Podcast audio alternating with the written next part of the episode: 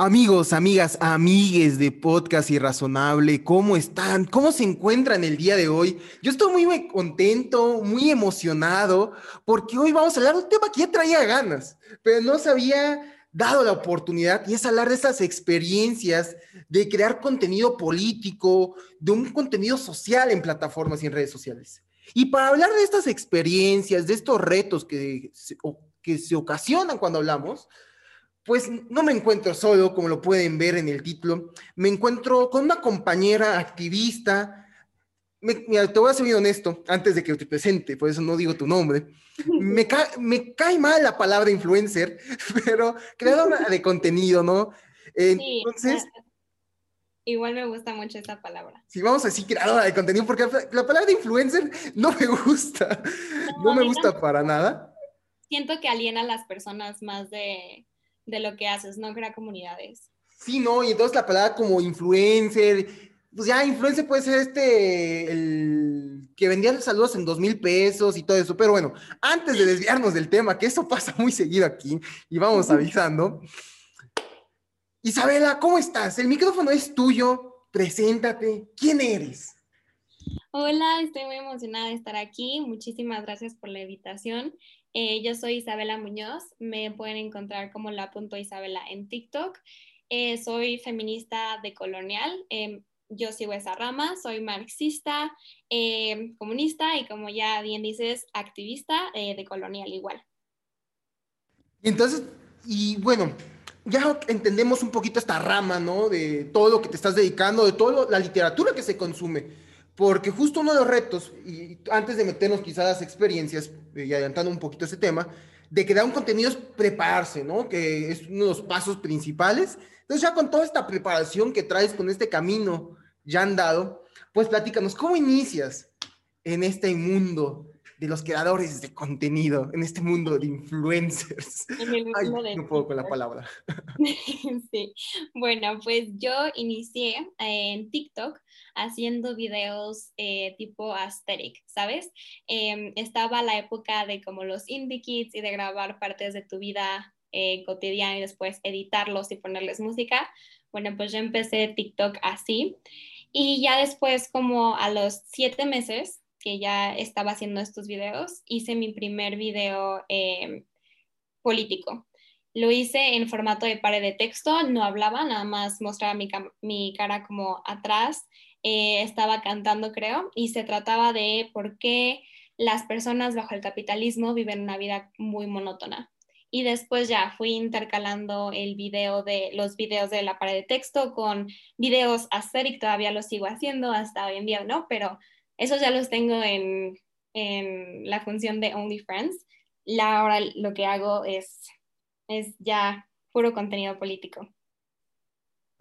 Y es que es muy curioso, por ejemplo, yo cuando inicié en la plataforma, eh, que, justo principios de 2020, ¿no? De que traía como, ah, el TikTok, eso es para chavitos. Y yo en la carrera de, hay que grabar TikToks, ¿no? Pero sí, ya, yo siempre he dicho, me siento viejo haciendo como todos estos trends que hacen chavitos de 14, 15 años. Pues, no, no va a pasar.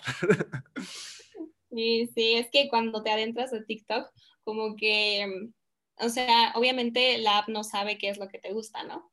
Entonces, conforme ya la usas más y todo eso, ya te salen cosas que te gustan y las trends, por ejemplo, hay trends políticas que me gustan mucho ahora y pues en la For You page punto de mi hermana o de un amigo mío, pues no salen, ¿no? No sé, es muy chistoso. Sí, no, es cómo vas eh, trabajando el algoritmo, lo vas puliendo para que entonces ya te salgan estos videos políticos y está este mame, ¿no? De sáquenme del lado FIFA, sáquenme del lado libertario, del lado capitalista, porque sí, sí existe, la realidad es que sí existe, y justo hablando en TikTok en específico. Sí, sí, eh, la verdad es muy, muy cierto. Bueno, se me olvidó agregar que em, en uno de esos videos de pared de texto de formato que hacía antes, en una mutual mía que ya tenía desde hace mucho tiempo, justo cuando empecé TikTok, eh, nos conocimos, me comentó y me dijo, Bestie, es que no sé qué, de qué estás hablando, casi, casi, o sea, no sé qué es el comunismo, el anticapitalismo, em, me gustaría aprender más. Entonces ahí fue cuando hice mi primer video hablando, porque como yo lo vi, tenía de dos, ¿no? Hacer, contestarle con un video de para de texto o con uno hablando. Y la verdad, yo lo sentí muy impersonal hacerlo de pared de texto y como el objetivo que ya tenía desde entonces era hacer eh, estos temas políticos y todo esto como más amigable, eh, ¿no? Como para más gente, pues dije, lo voy a hacer hablando y fue ya el primer video que hice yo con mi voz y ya después ya empecé desde ahí. Yo tengo una duda, no sé si se puede hacer en, micrófono, pero, y que justo fue cuando te contacté, eh, ¿por qué los videos en inglés? O sea, como, entiendo que llega a un público mayor, pero yo me quedé, yo por eso digo, hello, con, mi super inglés, ¿no? Que, que preparándome para TOEFL, pero con mi super inglés, hello, do you speak Spanish? No, sí, sí te entiendo, no, siempre, casi siempre eh, me hacen esa pregunta. Pues yo, como te digo, o sea, empecé a hacer videos así como de edits y así, y los mutuales que tenía fueron de Estados Unidos, porque como, no sé, no sé por qué la verdad, chance ahí estaba em, este trend de, de, hacer ese tipo de videos más fuerte allá. Y la mutual que me preguntó no fue en inglés, fue en español, pero los comentarios en ese video, algunos fueron en inglés, ¿no? Entonces, como ya tenía la audiencia en inglés, dije, pues para no, no dejarlos atrás, haré contenido en español y en inglés, para que aparte de que mis mutuales lo entiendan, llegue a una audiencia más grande. No, es que así ocurre, por ejemplo, eh, yo me dedico, y ya he dado un giro, por ejemplo, un poquito en mi contenido, eh, y me enfoco más como a la política y a temas sociales mexicanos, pero de todas formas tengo un 13% de mi audiencia, eh, que es la segunda audiencia fuera de México más grande de Perú. ¿cómo crees? Y mucha gente de Perú me comenta y, y escribimos, ¿no? Y me critican y sobre todo me llegan haters de Perú. Y yo como que, yo no soy de Perú, ¿no? Digo, oye, oye amigo, lo siento, ¿no? No sé cómo sea en tu país, pero yo no soy ni de Perú, yo soy de México. Ajá, pues pero sí, todavía no termino de comprender el algoritmo, ¿no? Pero... No, ni yo, yo tengo de, cuando hablas de estadísticas es muy curioso, ¿no? Porque te das cuenta que pues mucha gente te ve y de diferentes países, no sé, o sea, tengo de, de Chile, tengo un total de Chile, de pues de Estados Unidos, obviamente de Canadá, eh, y luego de América Latina, ¿no? O sea, se siente muy, muy padre que puedas conectar con tanta gente, ¿no? Sí, es justo, eh, creo que para, eh, específicamente hablando de TikTok, es una plataforma que te permite expandirte a incluso fronteras, ¿no? Porque todavía en Instagram puedes limitar más el contenido. En Facebook, en este sentido, eh, me he dado cuenta que puedes limitar más el contenido y, hacer, sin meternos en publicidad, que llegue a un público, a una ciudad específica. Y aquí no, aquí un video tuyo puede llegar a Argentina y que lo vean en Estados Unidos y que y es, lo, y es lo interesante, ¿no? Sí, la verdad. En Instagram, hasta cierto punto igual podrías llegar a tener audiencia internacional, pero yo y muchas de las personas en mi vida igual lo vemos como eh, una red social más para amigos, o sea, para personas cercanas o que conoces de alguna manera. Y Facebook, pues no se diga, o sea, son todos los amigos que vas conociendo, las personas que conoces como frente a frente, ¿no? No creo que sea tan, como tú dices, tan internacional como lo es TikTok, porque puedes subir un video y tú no sabes dónde va a acabar. Exacto, y, creo que ahí es en esta parte de las experiencias, ¿no? Porque, eh, bueno, yo trabajo en esta parte política, redes sociales para candidatos, y entonces eh, mi jefe estaba muy peleado con TikTok y dice, no, es que eso no es para los candidatos, los políticos no pueden estar haciendo eso. Y yo como que, sí, sí, si lo hacen de la manera correcta, puedes llegar a crear una comunidad más grande que las eh, fronteras que una página de Facebook o una página de Instagram te permite. Y creo que es uno de los grandes chistes en este sentido del tema de crear contenido político, que TikTok favorece mucho, ¿no? Lo que es TikTok y Reels en Instagram, eh, me platicaba un amigo, funcionan un poquito distinto del algoritmo, pero te permite crear comunidad, te permite compartir mensajes más rápido, si es lo que quieres hacer cuando hablamos de un mensaje político, un mensaje social, un mensaje de activismo. Sí, claro que sí. Eh, como tú dices, te permite llegar a una audiencia mucho más grande. Y el tema de los políticos en TikTok eh, es muy importante que lo sepan usar porque varios, en, a mi parecer, están muy desconectados como, con la realidad y más con el sector joven que TikTok eh, maneja, ¿no? Pero si lo llegan a hacer... Exacto. Pero si lo llegan a hacer bien, siento que sí se puede y se forma, yo creo que hasta un apoyo mucho más grande. Por supuesto. No, es que hay muchos que sí son como tu tío, tu tía, ya grande, que no les sabe las redes, pero que entonces el sobrino cool le dijo así, mira, ven, aquí estamos la chaviza. Y entonces, pero no terminan por conectar. Y es como algo que yo sí mucho, es, puedes utilizarlo para difundir un mensaje mucho más, a un público mucho más grande, pero no para bailar. Para bailar yo digo, pues sí, quédate en tu perfil privado, en Instagram, y ahí hazlo, ¿no? O sea, pero para mensajes políticos, sí es una gran plataforma TikTok, aunque, eh, y creo que cada vez está teniendo más fuerza, por ejemplo, no sé si ya tengas la nueva actualización. sí, de los tres minutos, ¿no? Ajá, y entonces eso va a favorecer mucho. Y bueno, en TikTok, eh, para los que no sepan, mucho tiempo fue nada más 15 segundos y hasta un minuto, como los dos tiempos. Ahora puedes crear videos de hasta tres minutos y que esto va a favorecer a dos eh, sectores, ¿no? De la plataforma muy grande, que son los story times, que es la gente que cuenta su vida, cuenta cosas que le pasan, y el contenido eh, de educación. Y en este sentido de contenido de educación, entra el contenido político, sin duda alguna. Sí. Sí, así es. Aunque yo veo, la verdad, que es algo que me pone un poco triste. Eh, no sé si tú lo veas también, pero que el contenido político, aunque sí tiene un alcance y puede llegar a tener un alcance muy grande, eh, no es tan eh, famoso o no sé, puede que no sea tan digerible como el contenido de humor, punto, ¿no? Es que depende mucho, y ahí es cómo creamos ese contenido, ¿no? En las maneras, y lo platicábamos mucho y lo hemos platicado justo en este podcast, cómo creas el contenido, ¿no? Yo sentado, que por ejemplo yo creo mucho contenido, o gran parte de mis videos es yo sentado hablando de un tema, ¿no? Y entonces al final, pues termina por cansar al, público más ajeno a la política, una persona con un montón de libros atrás hablando de, marxismo o de por qué el capitalismo tiene X fallas, pues no termina por convencer, ¿no?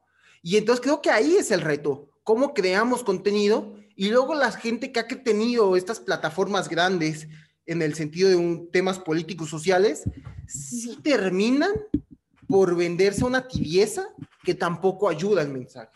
Por ejemplo, sí, 100%. A mí me se me viene mucho el caso de Welton Brad, ¿no? Como tienen plataformas de cientos de miles, no sé si ya llegó el millón, pero sé que son cientos de miles de seguidores Creo que aún no, pero ahí va. Ajá, digamos, tiene, ahorita checamos el dato, pero pongamos que tiene 500 mil seguidores, ¿no? Y entonces sí tiene un mensaje muy tibio. Sí, le da de, de, los dos lados. Sus videos a mí me gustan algunos porque sí toca temas, eh, se podrían denominar anticapitalistas o más críticos, pero sí no siento que tome lados, aunque da como hints, ¿no? Da pistas de que, ay, tal vez, tal vez sí soy marxista, pero lo deja como muy en el, eh, en el, no sé, anonimato, no sé si se diga así. Sí, o sea, como que, mira, sí tiene 551 mil seguidores. Y entonces, eh, sí termina, eh, porque sabe que ven, no vende, sabe que agarrar partido trae un sesgo, ¿no? Y, si quieres, entonces ya con eso empezamos a hablar de estas experiencias a la hora de crear contenido. Porque por ejemplo, yo mucho tiempo, cuando entro a la plataforma, y hasta hace unos meses, dos, uno, dos meses, me cambio el nombre de Camarada Bravo, ¿no?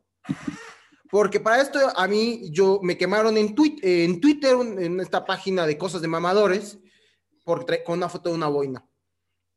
Y entonces de ahí, pues porque la gente es envidiosa. Así hay que decirlo, la gente es envidiosa y entonces, como no pueden tirarte de, en la parte académica, en la parte profesional, en la parte laboral, como no pueden en otros aspectos, pues tienen que rebajar a la guerra social. Y entonces, eh, bueno, no sé qué, mande, no sé si ibas a decir algo. No, no, no, me reí, me, me, No, es que así ocurre, así ocurre. Y entonces me queman, eh, medio se hace viral ese tweet, eh, me empieza a caer hate Y entonces estábamos un grupo de estos chavos rojos, eh, había un compañero que se llamaba el camarada enmascarado. Y entonces dijimos, no, pues vamos a crear. Eh, le digo, no, pues mira, me quemaron, quiero, quiero empezar a crear contenido. Digo, pues me encanta hablar. Tenía ya el podcast, ya el podcast había agarrado este giro político, social, eh, que lo agarró desde el segundo capítulo, aunque no sé a quién quiero engañar, cuando digo que este podcast no iba a ser político y social, cuando el segundo capítulo era terapia secosig y una crítica a, estas. Eh, y entonces le digo, quiero crear contenido y me dice, no, pues dale, dale ahí en TikTok, y ahí te compartimos, te ayudamos al, a que haya interacción. Y entonces justo eh, ese fue mi primer video y hasta hace unos meses digo, fue contenido un poquito rojo eh, en el sentido de eh, marxismo, capitalismo, socialismo, nunca lo he tocado, pero todo es crítica al capitalismo y mucho tiempo fue así. Es más analítico, ¿no? El contenido desde una perspectiva marxista. Bueno, yo lo considero así. Que, por ejemplo, habla sobre las elecciones o sobre la política mexicana, pero con un análisis como más eh, marxista. Mm, puede ser, puede ser. Se puede decir. Se podría decir, o sea, eh, yo digo, yo no me, me, no soy marxista de Marx, en este sentido me declaro más estructuralista, ¿no? De los que continúan la teoría marxista, como es Gramsci, como es Althusser, que manejan mucho estas estructuras, estos aparatos ideológicos, esta hegemonía cultural, me decanto a favor de ellos. Eh, Marx va a tus dinámicas del capitalismo, del capital muy bien, pero pues no, no, va por, no va por lo que estoy creando. Y entonces algo que me di cuenta, como toda esta historia es para llegar a este punto, de el término de camarada bravo, trae un sesgo. Si de por sí ya estás criticando el capitalismo, si ya estás hablando de estos temas que a los liberales no les gusta hablar de, y entender que hay fallas dentro del sistema que tanto defienden, que hay una gran desigualdad en sus países y quieren crearla más, eh, pues ya creas un mayor sesgo con el nombre camarada, ¿no? Entonces, justo, es platicar de eso. Estas experiencias, primero desde el sesgo, ¿no? Un poquito el lado negativo de la plataforma. ¿Has vivido algo así, eh, como en estos sesgos ya ideológicos y de ataque? ¿O tienes como una comunidad más, más bonita? pues sí, yo considero que tengo una comunidad, la verdad, muy bonita, eh, con gente que o piensa como yo o tiene como por lo menos la base de eh, criticar, ¿no? El capitalismo, la base crítica, em, con diferentes, em, diferentes ideologías. Puede ser como eh, post-leftist, como se denominan en en inglés o neomarxistas, eh, diferentes ideologías, pero todas como con la base de, del anticapitalismo. Y, pero sí me han tocado eh, personas que pues de repente te atacan, ¿no? Te intentan como decir eh, insultos de que, de que comunista o vete a vivir a un país comunista o algo así. Varios los tomo como una oportunidad para decirles como no, no existen países comunistas, como una oportunidad de aprendizaje, pero otros de plano sabes que con el tono en el que te lo dicen o con la intensidad en el que te lo dicen, no están interesados en aprender y solamente como son personas con mente pues cerrada y que no tienen apertura con, con empatía, ¿no? Que hablan desde el ego. Eh, en mi último video justo, no hablé, bueno, sí hablé del capitalismo, eh, cómo se relaciona con la gordofobia. Y hay una persona, una persona me comentó que, eh, y, y cuauteo, ¿no? Que mm, ahora sí mezclé todos los sistemas de opresión, que me la volé y que, y que mm, no, que no, no tengo razón, ¿no? Entonces yo le comenté, ¿no? Pensando de que tal vez no sabe que los sistemas de opresión generalmente están conectados y más hablando de estos temas. Y bueno, me contestó que, que no, que no está de acuerdo con los puntos que había dicho porque los dije en desorden y luego ya mm, se los traté de explicar porque igual pensé que no lo estaba haciendo desde un lugar de mala fe, ¿no? Y después, no te miento, se echó como 10 comentarios eh, explicándome mi video O sea, todo lo que yo dije en el video, él me lo, me lo desglosó en los comentarios. Y yo le contesté como, pues sí, eso, eso es lo que yo dije, ¿no? Como mansplaining de todo lo que dije en el video, como 10 comentarios. Y es como, bueno, gracias, me hasta el video. Pero son muy pocas las experiencias con personas así. En general, em, la audiencia con la que me he encontrado está como muy abierta al aprendizaje. Ahorita justo fachos que llegan a las conclusiones correctas por las razones equivocadas. Mira, como que se tuvo que hacer su propio análisis para entenderlo, no sé. No, mira, qué bonito, porque eh, es que en esta idea, eh, y que es uno de los riesgos, ¿no? Cuando hablamos de crear contenido en redes sociales, es algo, lo primero que hay que asumir es, te expones a la crítica, te expones eh, a que bot 2, 3, 4 que no tiene foto de perfil te ataque, te expones a eso. Y creo que es algo que hay que ir asimilando. O sea, podemos tener la suerte, como pues en tu caso, ¿no? De eh, crear una bonita comunidad, o te puede tocar como en mi caso, que a veces de, de estas veces que va, te sale 99 más 99 y bajas, te hace un, viral, un video viral, pero la mayor, más de 200 comentarios son mentándote la madre, porque me ha pasado con un video de Jacobo Wong. Eh, le hago un dúo, eh, bueno, subo ese video, lo critico, y entonces hago live, salgo de live y 99, y baja, más 99, bajaba más 99 todavía. Y la mitad de sus comentarios, pues, sean odio. Y entonces yo digo, desde ese momento dije, pues, ¿sabes qué? Mi salud mental va primero, y creo que es uno de los primeros consejos que yo puedo dar, en el sentido de crear contenido en base a mi experiencia, y es la salud mental va primero, y cualquier persona que diga, como dices, ¿no? Que venga desde el ego, que viene desde esta arrogancia de, a ver, explícame ahorita mismo, tú estás mal, a ver, explícame. Sí, exactamente. tú te vas bloqueado, ¿no? Porque yo tengo una frase de, hay que combatir esta idea que en redes sociales siempre se tienen que estar debatiendo. Sí. No, pues te vas bloqueado y ya, mi paz mental vale más que ponerme a debatir con 20 comentarios en 20 comentarios con una persona que tiene, que tiene una foto de perfil de un perro, o sea. Literal, sí, sí, sí, te entiendo. Y la verdad, sí, sí comparto tu experiencia, no me ha tocado tanto, tan grave, pero sí, em, conforme creces y vas haciendo una plataforma más grande, obviamente te expones a que más gente la vea y en ese, en esa, en ese grupo de personas, pues hay personas que no quieren aprender, ¿no? Sí, no, que quieren eh, pues solo de un sesgo. Eh, quieren que les reafirmes el sesgo que ya traen. Por ejemplo, eh, subí un video hablando de, no hablo del gobierno, no hablo de nada, hablo de cómo los empresarios viven del Estado burgués. Y uno me pone, ah, como Bartlett, como Salinas Pliego, como la prima del presidente, y yo, ajá, ya lo expliqué en un video.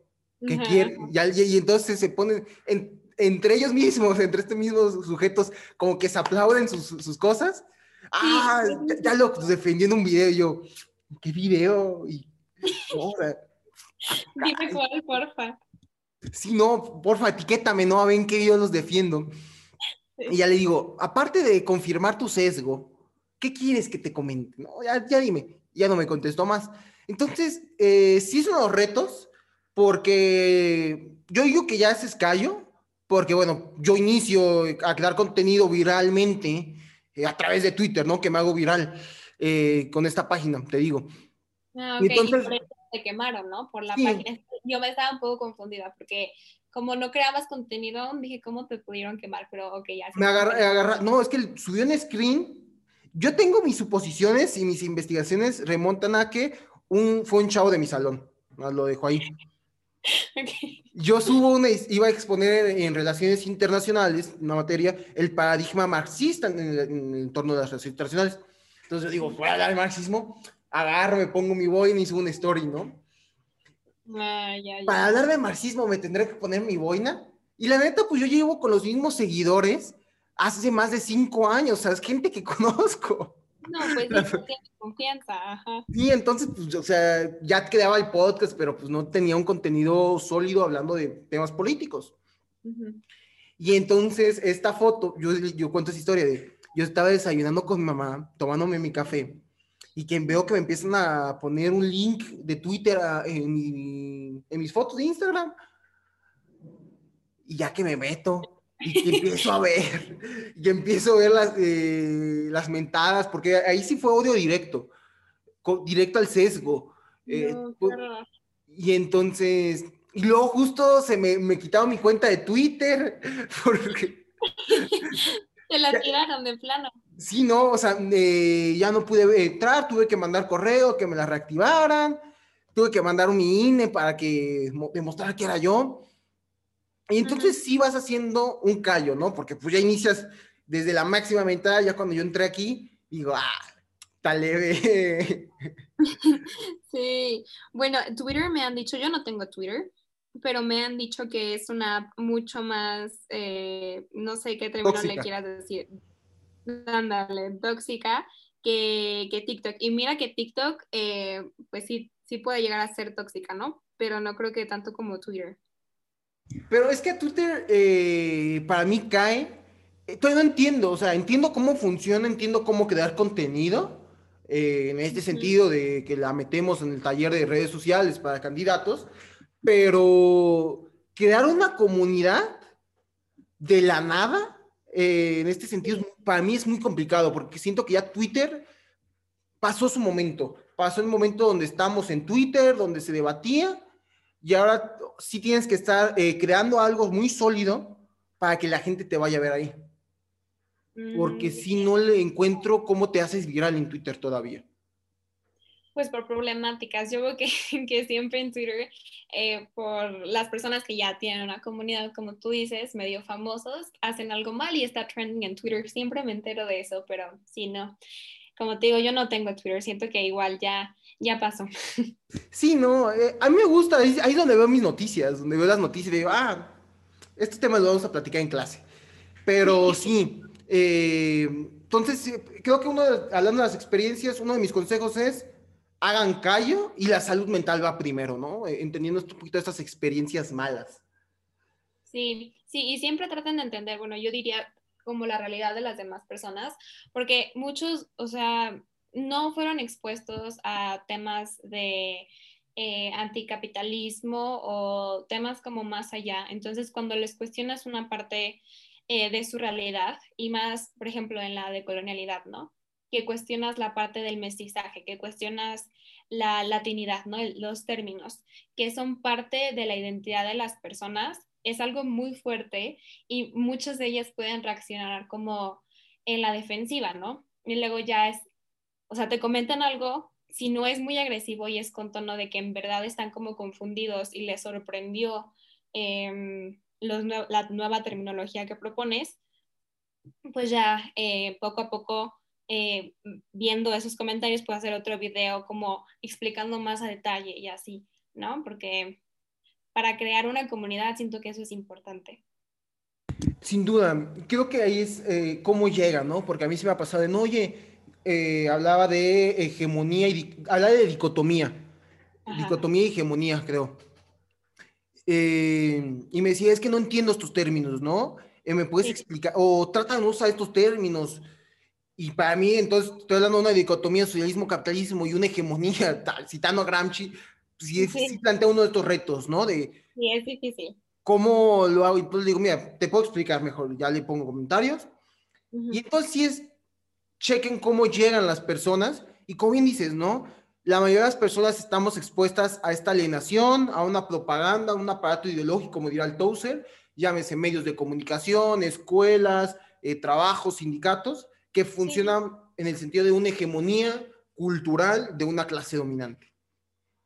Y entonces romper, ¿no? Con este molde de la clase dominante, pues va a traer, ¿no? Eh, va a traer todo un proceso de deconstrucción que no es tan fácil y que entonces la primera medida para evitar este modelo de construcción, porque se dan cuenta de que la realidad que les han dicho no existe, pues es la violencia.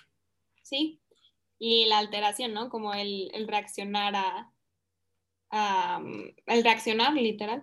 Sí, es el, pues alteras su status quo, por decirlo de alguna forma, su, mundo dado, lo, alteras de tal modo que por supuesto que una de las reacciones va a ser, puede ser la violencia. No es justificable, ni mucho menos, No, claro que no, pero Pues, sí. y, y- y hay que seguir firmes, ¿no? No es justificable que te mienten la mano y ahí te has bloqueado, pero si le alteras el status quo, su mundo dado, pues quizá sí es enfocarlo entonces hacia dónde, ¿no?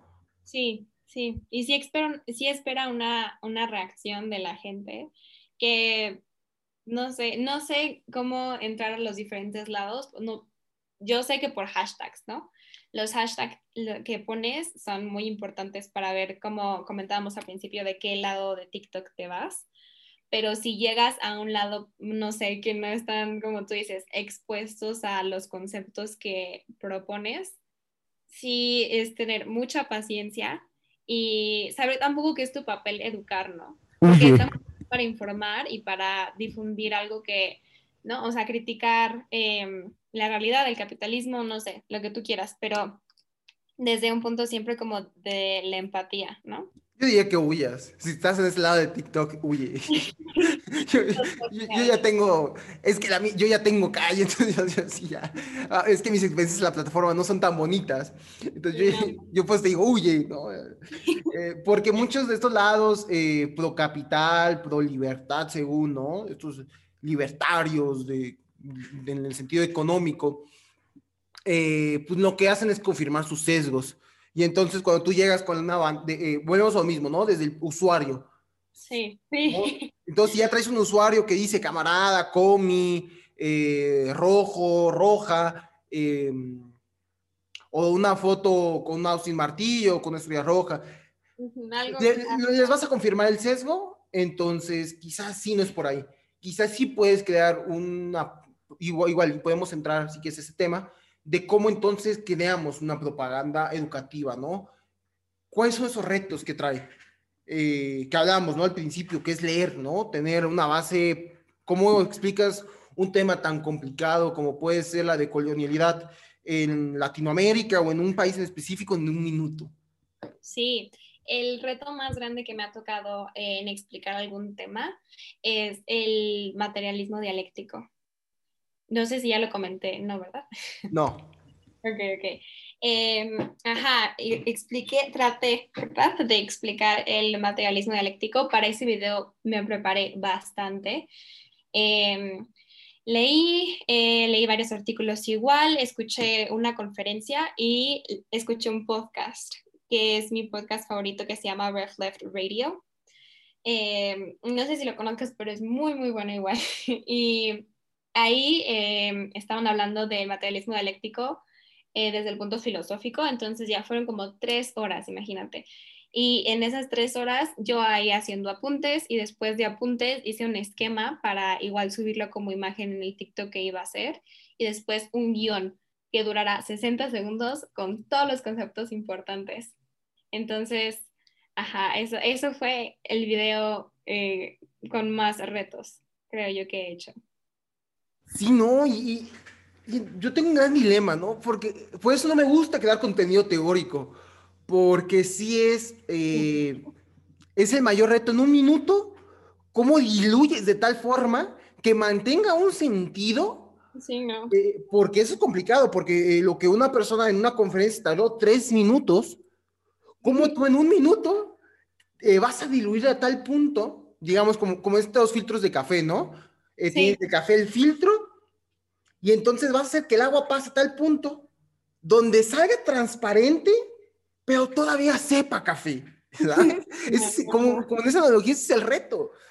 Eh, porque en un minuto, y, te, y creo que te arriesgas, ¿no? A que entonces un término no se comprenda y entonces que hagas una parte 2, pero quizá la parte 2 no, no, ya no se compartió tanto, entonces la gente no la está viendo y entonces Ajá. En vez de informar, puedes arriesgarte incluso a desinformar, ¿no? O sea, Sí, sí es muy complicado. Obviamente ya pones como tu disclaimer de que esto es algo muy diluido, o sea, no lo puedo explicar en 60 segundos, pero si te interesa, ya das la, los links, ¿no? Para ya sea la conferencia o los libros o el podcast, ¿no? Si no te gusta tanto eh, la teoría, si les, se les hace pesada, ¿no? Porque es buscar maneras para que la gente se interese, ¿no? Por estos temas.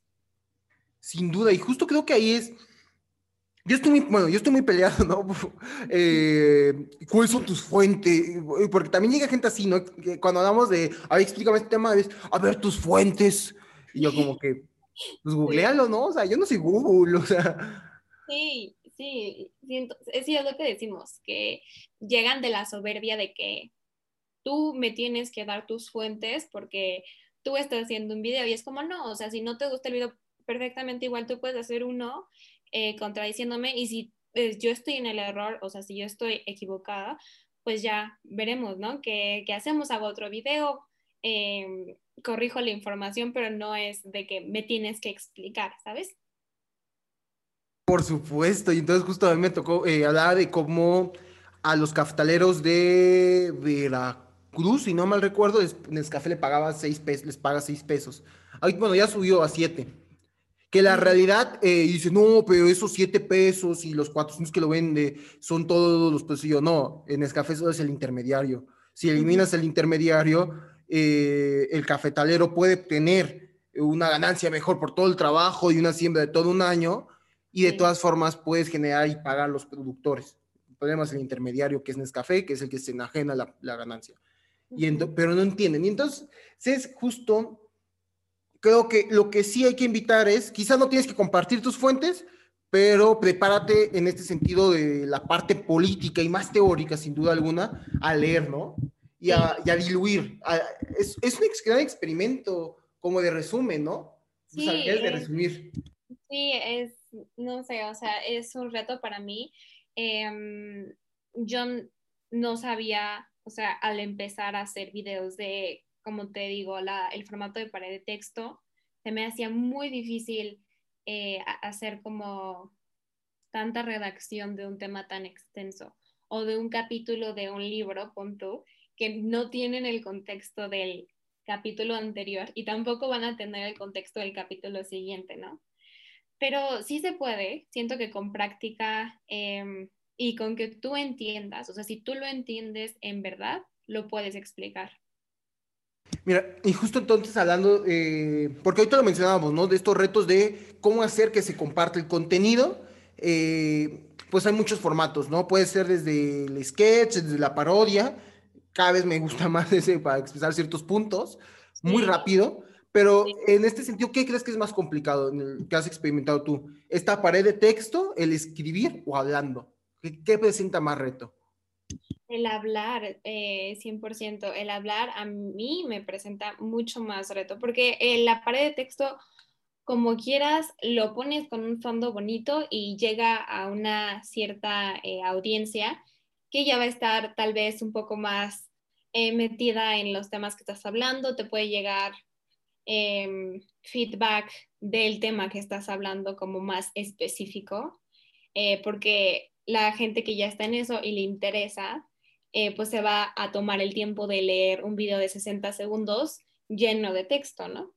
Pero, y se crea igual una audiencia bonita y una comunidad eh, linda, pero yo la verdad no siento que sea tan amigable como el que tú llegues y digas como, hola, eh, hoy vamos a hablar de em, la colonización, por ejemplo, o hola, hoy hablemos de qué es el marxismo o por qué aplica hoy en día, ¿no? Entonces, ya la gente como lo escucha o te ve, ¿no? Como em, más familiar, más amigable, entonces se quedan un poco más y dicen como, ay, a ver, si no conozco este concepto, lo aprenderé, si, si ya lo conocía, pero lo quiero reforzar, pues me quedo igual a escuchar a ver qué, qué esta persona está tratando de decir. No sé, yo siento que el hablar eh, presenta más reto porque igual lo puedes, o sea, tienes que hacer los guiones y como digo, como de una manera más, es que no sé otro término que amigable, pero me entiendes, ¿no?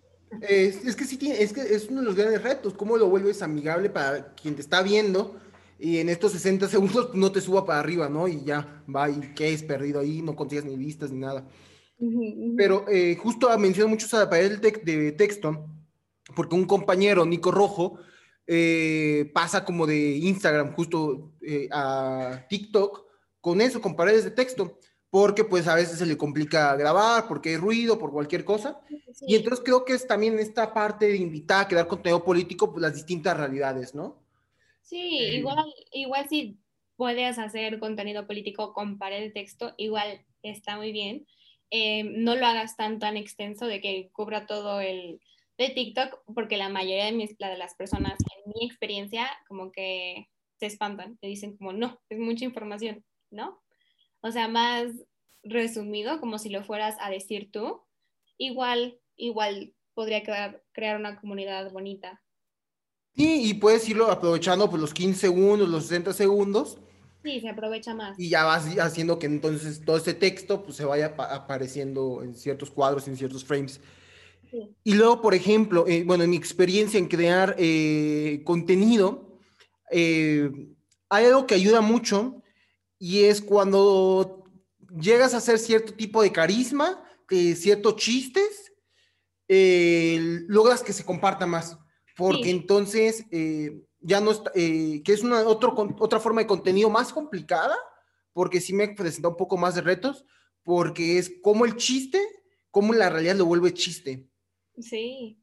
Y entonces depende mucho cómo lo crees, eh, pero la mayoría de veces con sketch y todo esto, puedes generar, llegar a un, un público más certero, y ya de ahí, pues quizás es como el dúo o en un comentario ya lo, yo le explicas más seriamente, ¿no? Por ejemplo, eh, tengo, ayer subí uno de No pidas derechos, que es de Carlos Muñoz, diciendo, si quieres ser pobre, trabaja menos, solo ocho horas.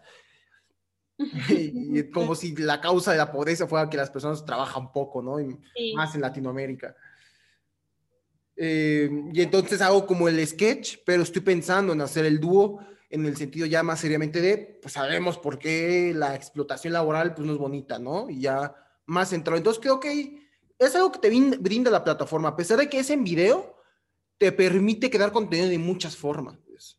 Sí, fíjate que en Sketch, como tú dices, nunca lo he intentado hacer, em, pero igual es una muy buena idea. Tengo eh, un mutual igual en TikTok, no crea contenido tan político, pero sí lo hace por medio, cuando lo hace, lo hace como en un sketch, punto de comedia, de que están comprando algo, ¿no? Y hace su comedia y en unos segundos pone, eh, pone como un momento triste del trabajador que la cámara hace zoom y dice, pues sí, porque vivimos en el capitalismo y no se me permite eh, el movimiento de clases, más sin así en Latinoamérica, bueno, lo que, lo que quieras, ¿no? Pero lo habla muy, muy rápido y después se quita y vuelve al sketch. Entonces, siento que eso igual es una manera muy buena de conectar mucho más con la gente y aunque no se entienda perfectamente por qué se dijo, se entiende que es una realidad y que es como, sí, es, es chistoso porque es verdad, ¿no? Sin duda, y creo que, y parte de, ir encontrando y de estos tipos, vamos a decir, modalidades de hacer videos, es también ir encontrando tu tema. ¿Qué tema te apasiona? ¿Qué tema dominas? que puedas hablar, que te puedas defender, que puedas fluir y entonces ir creando esa comunidad alrededor de ese tema, ¿no? Que es también unos puntos muy importantes.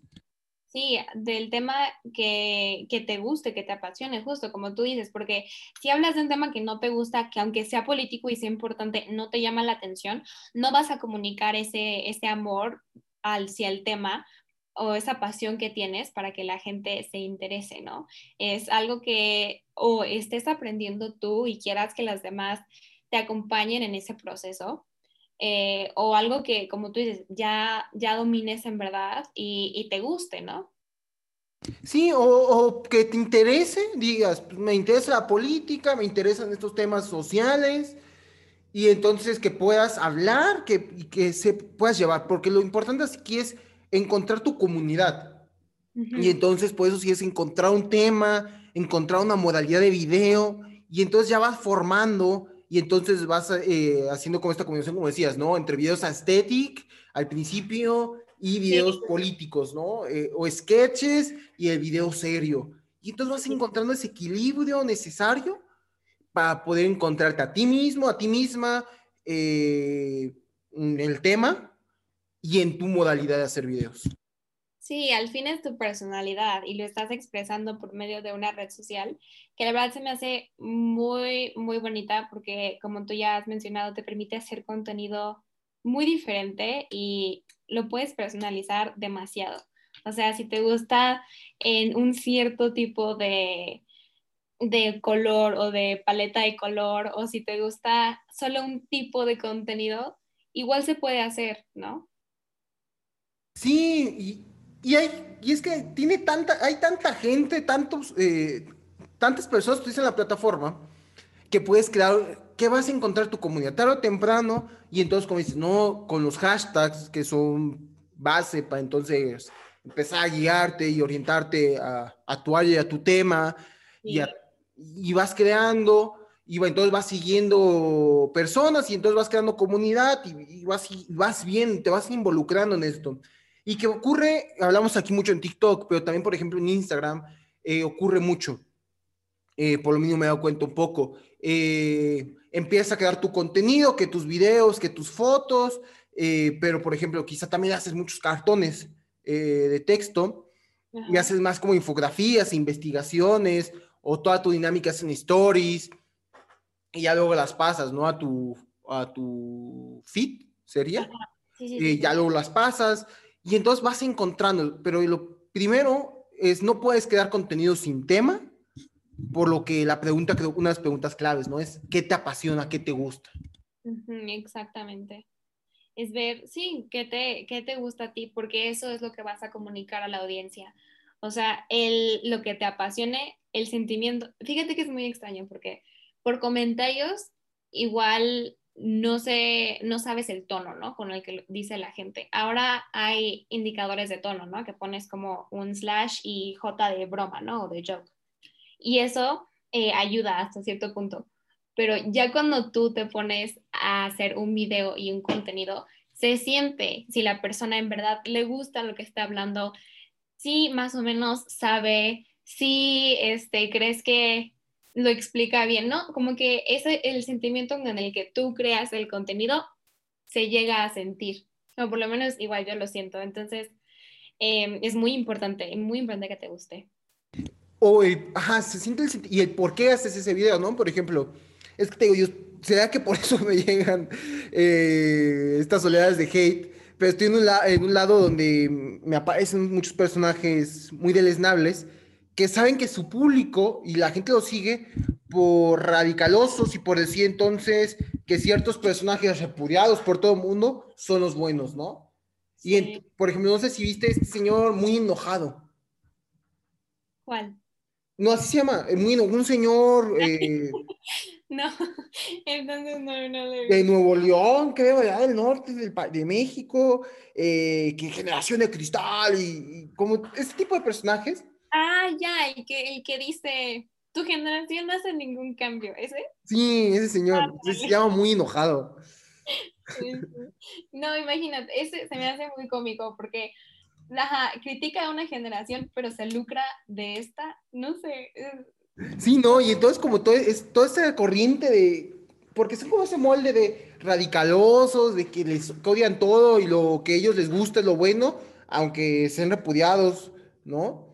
Y que traen como esta bandera antihéroes, a veces se nota, ¿no? Como que ya encontraron que esa es la forma en que se pueden hacer virales, que la gente los voltea a ver, y entonces por eso crean ese contenido. Entonces, sí es, hasta inclusive cuando lo haces eh, desde una falsedad, que realmente ya ni crees lo que estás diciendo o lo que estás exponiendo, se ve. Se nota, así, súper rápido. Y entonces creo que ahí sería otro, ¿no? Eh, la, si una de las primeras preguntas es, ¿qué te gusta y qué te apasiona? Eh, otro de los consejos sería ser honesto, ¿no? Ser honesto con uno mismo, con una misma. Sí, porque sí, o sea, si no eres honesto con el contenido que haces, ¿qué es lo que pretendes crear, no? O sea, ¿qué pretendes informar a la gente? El por qué, como ya lo dijimos, o sea, tu propósito es el que va a llegar a los demás. Exacto. Y entonces justo ahorita que estoy pensando como en ciertas cosas, ahorita hablábamos de los retos como de diluir, ¿no? En un minuto. Pero ¿te has encontrado con otros retos? Porque eh, me acordé de uno yo. A ver, ¿cuál? Eh, por ejemplo, ah, bueno, ya hablamos de dos. Hablamos del reto, obviamente, de la exposición, eh, del que no, la mayoría nos, nos sentimos cómodos a veces, de tener a tanta gente. No sé si sea uno de los primeros retos que abordamos. Luego está el de crear contenido y diluirlo. Pero el segundo es ¿qué ocurre cuando te quedas sin ideas, no? Porque, ponle, que damos contenido, un video diario, pero pues ya pasaron tres meses, ya hice 90 videos, ya medio quedé una comunidad. Pero, ahora, ¿qué hablo? ¿Qué hago, no? Sí. ¿Te has encontrado ahí en esa posición? Sí, me han pasado un buen de veces, la verdad. Y cómo lo contraatacas, pues no sé, o sea, hay varias fuentes de información en las que puedes, em, no sé, ver qué te, te gusta, que te, si ya estás como en muy poco tiempo que tienes que subir un video, estás muy apurado, eh, buscas en esas fuentes eh, que tú sabes que son confiables, no sé, eh, o un podcast o una conferencista que te gusta mucho, escuchas algo y te llama el mensaje que, que, pone o una parte del mensaje y eso ya lo puedes em, difundir. Eso me ha tocado hacer, si, si ya no, no sé de qué tema hablar, pero generalmente a mí igual me ayuda mucho el ver, o sea, tener como un análisis crítico en mi día a día. Por ejemplo, eh, no sé, salir a comer con una amiga de la familia y que en la conversación se dé que ella diga como un comentario, ¿no? Que tal vez tú no estás de acuerdo o, y es ver por qué no estás de acuerdo o ver las creencias que tiene, ¿no? Por ejemplo, estas eh, nuevas tendencias de de positividad que roban, ¿no? Obviamente de las culturas, em, de algunas culturas indígenas, pero bueno, es otro tema, ¿no? Que de positividad, que tú tienes eh, full control de, lo que pasa alrededor tuyo, que sí, que hasta cierto punto su mensaje es bueno, pero... Con ese sentido de todos estos coaches, ¿no? Que, que salen, que surgen. Ajá, ajá, pero se aprovechan de la incertidumbre que estamos viviendo o de, no saber si mañana va a haber trabajo o no. Entonces, como que crean un, sentido de seguridad que funciona en las personas. Por ejemplo, ese es un tema que salió con un comentario de una amiga de la familia, como les digo, em, que dice como, no, sí, es que tú em, tienes que tener el control o sí, tips, pero eh, mental o eh, tienes que tener como este, este pensamiento positivo, que sí, que te digo, hasta cierto punto sí, es analizar el por qué no. Entonces ahí ya tienes otro video de que cómo el, el falso sentido de, de positividad, ¿no? Te genera comodidad bajo, bajo este sistema estresante, punto. ¿No? Sí, como, cómo continúa con este mismo discurso de ser productivo, ¿no? De la alienación en el sentido de espacios de trabajo de tienes que ser productivo, aquí no te puedes sentir triste, ya en tu casa te sentirás triste si quieres, pero no puedes porque también tienes que hacer home office. Ándale, sí. Y analizar como todos estos eh, temas o comentarios que salen de tus familiares, ¿no? Que dicen algo que no estás de acuerdo y tal vez en ese momento no sabes por qué no estás de acuerdo, pero no estás de acuerdo. Entonces haces tu análisis de por qué y con fuentes y con todo te informas y ya creas tu video y te expresas por medio de, esta plataforma. Sí, mira, creo que eh, es complicado, no lo había pensado así, porque es estar eh, llevando quizá algo que creamos, ¿no? Justo enfocándonos en los temas políticos, sociales, eh, que hablamos mucho, ¿no? De analizar los contextos, de analizar, es llevar lo que platicamos, lo que se discute mucho a nuestro día a día, ¿no? Y entonces empezar a observar esas dinámicas, esas dinámicas que a veces en la misma estructura que vivimos no vemos quizá la violencia que puede ocurrir en casa, ¿no? Eh, o los discursos que quizá hay, ¿no? Machistas, misóginos, conservadores, lo que quieras. Eh. Y eso te ayuda a, tu contenido, o sea, ya lo pones y, y como te apasiona, como lo has vivido, pues es muy probable que otras personas igual lo hayan vivido y se sientan identificados y aceptados en esa comunidad, entonces vas creando igual personas que o piensen como tú o les gusta el análisis crítico que haces. Por supuesto, y justo ahí Ahorita tenía una idea muy buena y se me acaba de ir, a ver si la, recupero. Eh, pero sí, es entonces, eh, es la idea de los discursos. ¿Cómo entonces termina hasta ayudar? Porque entonces ya observaste lo que está ocurriendo a tu alrededor en tu dinámica eh, familiar, de amistades. Y entonces entre este mismo proceso de, de autodescubrimiento y de construcción que uno tiene hablando de temas políticos y sociales, pues es sano, ¿no? Entonces, creo que es uno de los logros que para mí me gusta mucho de la plataforma y crear este tipo de contenidos, porque estás en un constante aprendizaje, en una constante observación que, que te vas descubriendo a ti mismo, ¿no? A ti misma y, y entonces ya sabes por dónde, ¿no? Por dónde va tu vida, por dónde van tus gustos, te conoces mejor. Sí, una constante de construcción, 100%. Yo no estaba tan expuesta por ejemplo, algo que sí me, me, cayó muy pesado fue el especismo, eh, el especismo con la colonialidad, ¿no? Eh, eso, eso junto me cayó súper pesado porque hay tantos discursos que repites porque escuchas a otras personas decirlo, o expresiones, o hasta prendas, ¿no? De vestir, que, por ejemplo, a prendas me refiero a con patrones de animales. Eh, punto de que de leopardo, de vaca y así. El famoso animal print, ¿no? Sí, el animal print, justo.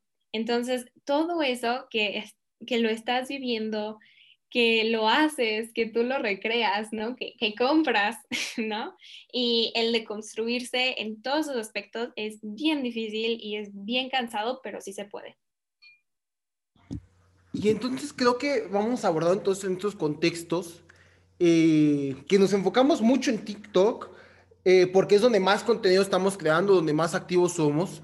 Porque, por ejemplo, yo fuera de aquí, sí tengo otras páginas y otros proyectos en este sentido de la vida del influencer. del creador de contenido, ¿no? Porque pues es lo que hago, creo contenido en varias plataformas, eh, pero que entonces sí va replicando un poquito eso, ¿no? ¿Qué tema te apasiona? ¿Qué, qué tema dominas? Qué te gusta hacer, en qué dinámicas y encontrándote esta búsqueda del autodescubrimiento y qué es necesario, ¿no? Yo digo, qué bueno en muchos videos, qué bueno que los jóvenes cada vez más estemos hablando de política, de temas sociales. Sí. Pero, y se vale, y, se vale hacerlo aunque seamos jóvenes hablar de esto, pero lo que no se vale, y sea como unos puntos que me gustaría dejar muy firmes, es hablar desde la desinformación, sería eso. Se vale hablar desde la juventud, pero no desde una juventud desinformada. Sí, no, siempre, sí, siempre como críticamente te digo, eh, en verdad, o sea, es mucho trabajo porque no es que estés haciendo trabajo físico, no es que estés, em, no sé, escribiendo eh, en una oficina, es constante, no, no paras, porque despiertas y ya piensas una cosa. Durante todo el día estás pensando y estás analizando y siendo como crítica, ¿no? De todo lo que te rodea. Entonces, ajá, como yo les digo, si algo no les gusta o no les cuadra de algún discurso que una persona esté repitiendo o de una situación, ¿no? O de un sistema que no esté bien, si ustedes piensan que no está bien, es en verdad cuestionarse por qué y estar constantemente como deconstru sí, ¿no? Deconstruyéndote, así, así se dice, ¿verdad? Y como ya saben que desde este bonito proyecto se autogestiona desde la precariedad y que nuestro Internet tercermundista, monopolizado por uno de los hombres más ricos del país y del mundo, pues termina por fallar, ¿no? Pero entonces estábamos hablando un poquito de la desinformación que, que se vale, ¿no? Se vale ser joven, hablar de política, que entonces sí los señores, los millennials, no quiere decir, no, está chavo, no le sabes. No sé, esa descalificación no va, pero cuando hablamos de una desinformación o a veces de una ignorancia, eh, que sí se puede un poco por la edad, de esta memoria histórica de los sucesos del pasado, Quizá ahí es el problema, ¿no? Cuando hablamos de la desinformación. Pero no sé, ¿qué opinas? Sí, eh, digo, siempre es como informarte muy bien, en verdad, ver por qué, como, como ya comentaba antes, si no te gusta algo, si no te gusta un sistema, si no te gusta un comentario que alguien hizo eh, con como un trasfondo político, es muy, muy válido, pero tienes que saber por qué en verdad no te gusta. O sea, informarte, eh, analizarlo críticamente todo el tiempo. Eh, si lo dijo en la mañana, tómate el día y tómate tu tiempo en, en procesarlo, en ver.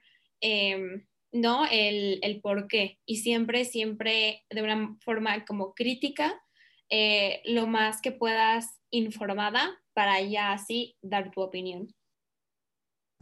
Exacto.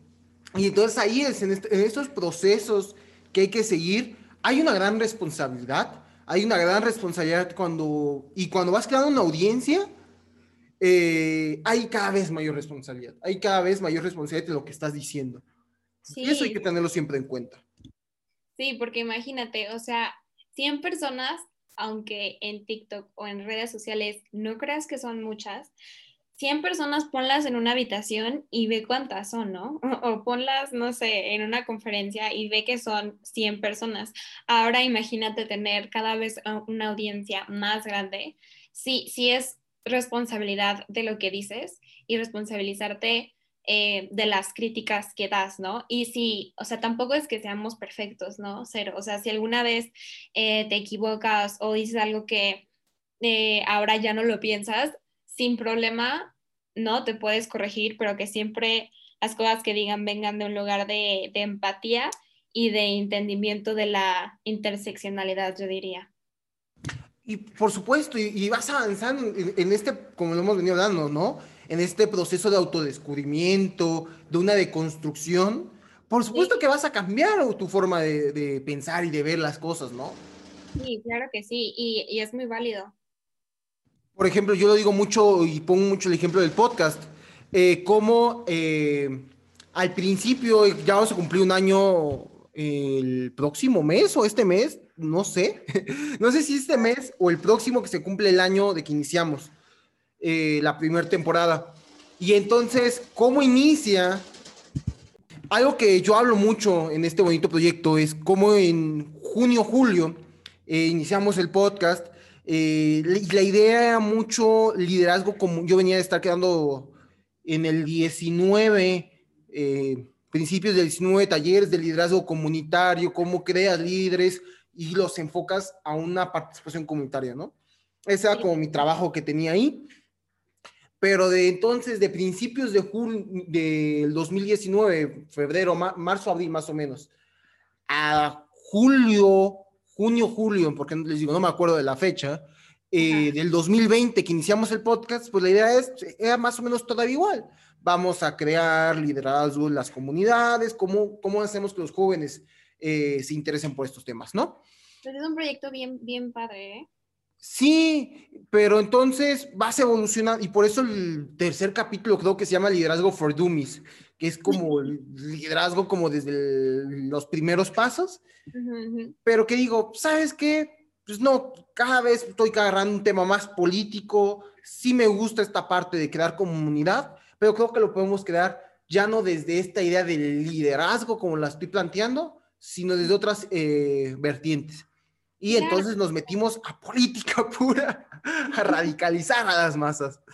Eso, sí, evoluciona y la verdad está, o sea, se aplaude que evoluciones y también la gente lo más bello es que la audiencia puede crecer contigo, ¿no? O sea, le das ese espacio de, crecimiento, de, de, construcción y das un espacio seguro para las personas que en verdad quieren aprender y en verdad quieren eh, crear un mundo mejor, ¿no?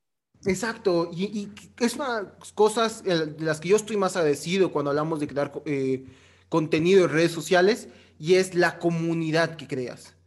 Porque entonces, y lo volvemos a lo mismo, ¿no? Gente tan aislada como puede ser de Argentina o de tu propio país, de distintos estados, de distintas provincias, se conectan y empiezan a crecer y empiezan a aprender juntos. Exacto, y ahí es donde viene el verdadero cambio. Por lo que, bueno, eh, un poquito ya empezar a cerrar, creo que abordamos retos muy interesantes que ocurren principalmente eh, haciendo una invitación a volverse creadores de contenido en TikTok, pero que confiamos que estos consejos y estos retos ocurren allá afuera, ¿no? Ocurren eh, también en Instagram, en, en, Twitter un poco, les digo. La única vertiente y facilidad que tiene TikTok es que te viralizas más rápido y entonces el mensaje se expande más rápido a través de los hashtags, que, porque es la forma de navegar.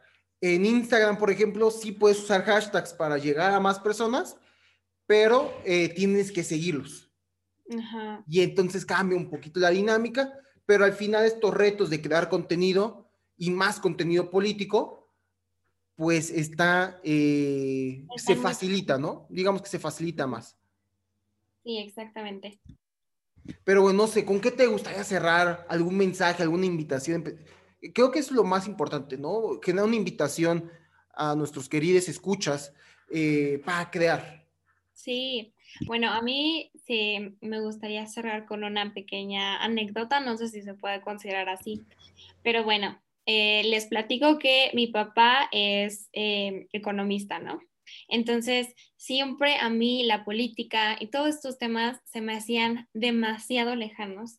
O sea, lejanos y hasta un poco tediosos porque hablaban con conceptos ya más avanzados que en ese momento para mí no eran no eran tangibles, ¿no? O sea, no sabía la diferencia entre liberal y eh, de izquierda, ¿no? Pensaba que liberal era lo más que se podía ir, pero con Trump, cuando fue electo, em, específicamente, me di cuenta que la política impacta mi vida y los valores que tienen algunas personas en cierto grado.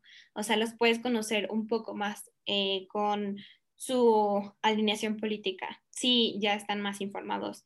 Entonces, hacer que los temas sean más accesibles y ese es mi objetivo, ¿no? Comunicar que la política no es un tema ajeno y que debemos tomar control de ella. En verdad, como involucrarnos en creando comunidades, eh, ayuda mutua, dando fuentes, ¿no? De información que, puedan, que puedan utilizar, em, ¿no? PDFs, bibliotecas virtuales, para que sepan que la política no está allá afuera, sino es hasta cierto punto personal. Entonces, pues yo los invito a crear contenido político informado y meterse en temas políticos que nos afectan a todos y más en Latinoamérica. Creo que ideas un... A mí me encanta, bueno, yo soy politólogo, ¿no? Un politólogo en formación, voy a mitad de la carrera. Y entonces, eh, primero cuando pensamos en política, desde el ciudadano de pie, decimos, no, pues no sirve, eh, son rateros, son corruptos. Eh, y entonces ya de, de, primera mano la idea política no es positiva. Luego, cuando entramos como en la teoría política, está, por ejemplo, Max Weber con el político y el científico que dice, la política son relaciones de poder, y que a mí no me termina de convencer, ¿no? Porque entonces cuando entendemos relaciones de poder es una relación dominado-dominador, que hay una cierta jerarquía, eh, una cierta influencia, y a mí en mi espíritu de lucha y de izquierda no me termina. Entonces yo digo, política al final es algo que hacemos todos, porque son estas relaciones que tenemos entre individuos para formar comunidad, para sobrevivir. Empezamos a generar política para sobrevivir y hoy lo hacemos para poder crear una comunidad, para poder progresar. Las políticas dentro de una empresa o dentro de una escuela es eso. Son relaciones para poder generar un progreso a los objetivos que tendrá cada quien. Entonces creo que hay que empezar a quitarle tanto lo negativo desde la teoría como desde el ciudadano de pie, la política, entender como eso, relaciones entre individuos, entre ciudadanos que somos, eh, para crear comunidad y progreso. Y por supuesto. ¿Mande? Exactamente, así es. Y luego hay algo que ocurre mucho, ¿no? Y sin duda, en esta parte de teoría, justo lo dices, ¿no? Tres horas, te aventaste tres horas de un video de un minuto. Y el luego una realidad que hay gente que no tiene esas tres horas, ¿no? Que en qué momento o duermo, me aviento las tres horas.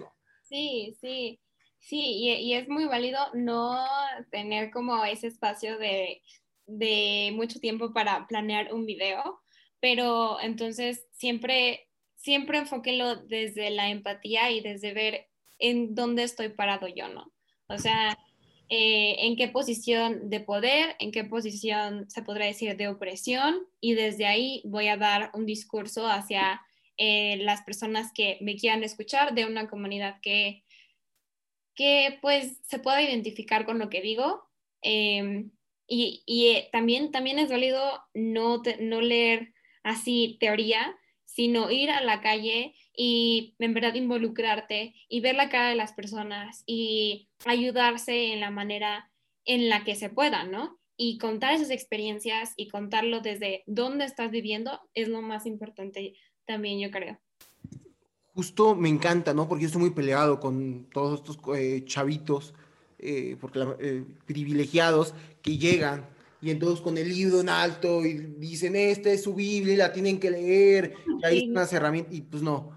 Y creo que no, dices, no, está bien, no si no te interesa quizá y no tienes el tiempo, las facilidades eh, de crear un, un, contenido en redes, está perfecto, pero ¿cómo nos volvemos entonces ciudadanos activos, no? Si ya lo estás consumiendo, ¿cómo puedes entonces este video que viste de 60 segundos, ese meme que viste, esa foto, cómo lo vuelves eh, una, una realidad y cómo lo compartes en tu día a día, ¿no? Que ese es el reto, bajar la teoría, como lo hemos venido diciendo, bajar la teoría a las calles y en las calles volvernos estos eh, actores activos en la sociedad, ciudadanos eh, que participen, que entiendan que las decisiones políticas y sociales no solo se toman en un congreso, no solo se toman en una casa blanca o en un palacio de gobierno, sino también en estas relaciones de poder nos terminan por afectar, inclusive en el trabajo, inclusive cuando vamos en el transporte público.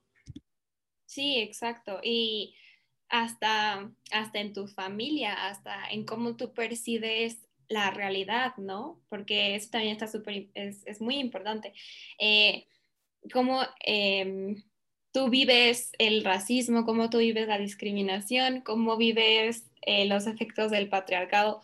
Todo eso es política y está más cerca de lo, que, de lo que creemos. Y el verdadero cambio empieza cuando nos involucramos y cuando en verdad pues queremos cambiar la estructura que, que está presente. No sé qué opinas.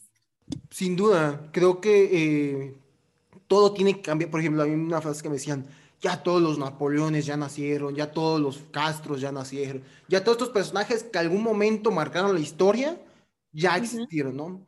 Y, pero yo creo que estamos en un momento clave, lo platicábamos bueno, en el capítulo anterior a este, con un chico que está creando divulgación de la lengua zapoteca, ¿no? Y de, su comunidad ahí en Oaxaca. Ah, y le digo, bueno. creo que estamos en el momento perfecto para volvernos tus ciudadanos activos, porque a través de un video que manda un mensaje potente, que emocione, puedes llegar a millones de personas a través de un teléfono. Sí, y ahí creo que el creer que las cosas no pueden cambiar es ignorar las condiciones materiales que existen, pero falta lo más importante, ¿no? Y lo más importante es, como decimos aquí, ser disruptivos, y accionar. Muy de acuerdo. y bueno, muchísimas gracias Isa por acompañarnos en estos consejos, en estos tips, en estos retos de redes sociales. Gracias por acompañarnos. Dinos dónde te podemos seguir en redes sociales y bueno, aquí abajito también van a estar todos los links directos. No, pues yo encantada de estar por acá. Muchísimas gracias por la invitación. Eh, me la pasé increíble. Me encanta hablar sobre estos temas. Em, y más invitar a la gente que, que, como ya dijimos, que cree ese contenido, que se involucre. Eh, es, es, lo más importante. Vimos en tiempos revolucionarios y, y es, es increíble tomar, tomar acción. Eh, bueno, pues mi TikTok es la.isabela o la.chave, de cualquiera de las dos maneras me pueden encontrar. Y en Instagram estoy como Isabela-Muna, M-U-N-A. Perfecto. Y entonces, bueno, no olviden seguirnos en todas nuestras redes sociales. Ya casi se acaba la temporada 2 y nos vamos otra vez de más vacaciones. Y no, bueno, no olviden seguir siendo disruptivos, seguir siendo irrazonables y nos vemos la próxima semana con un capítulo nuevo.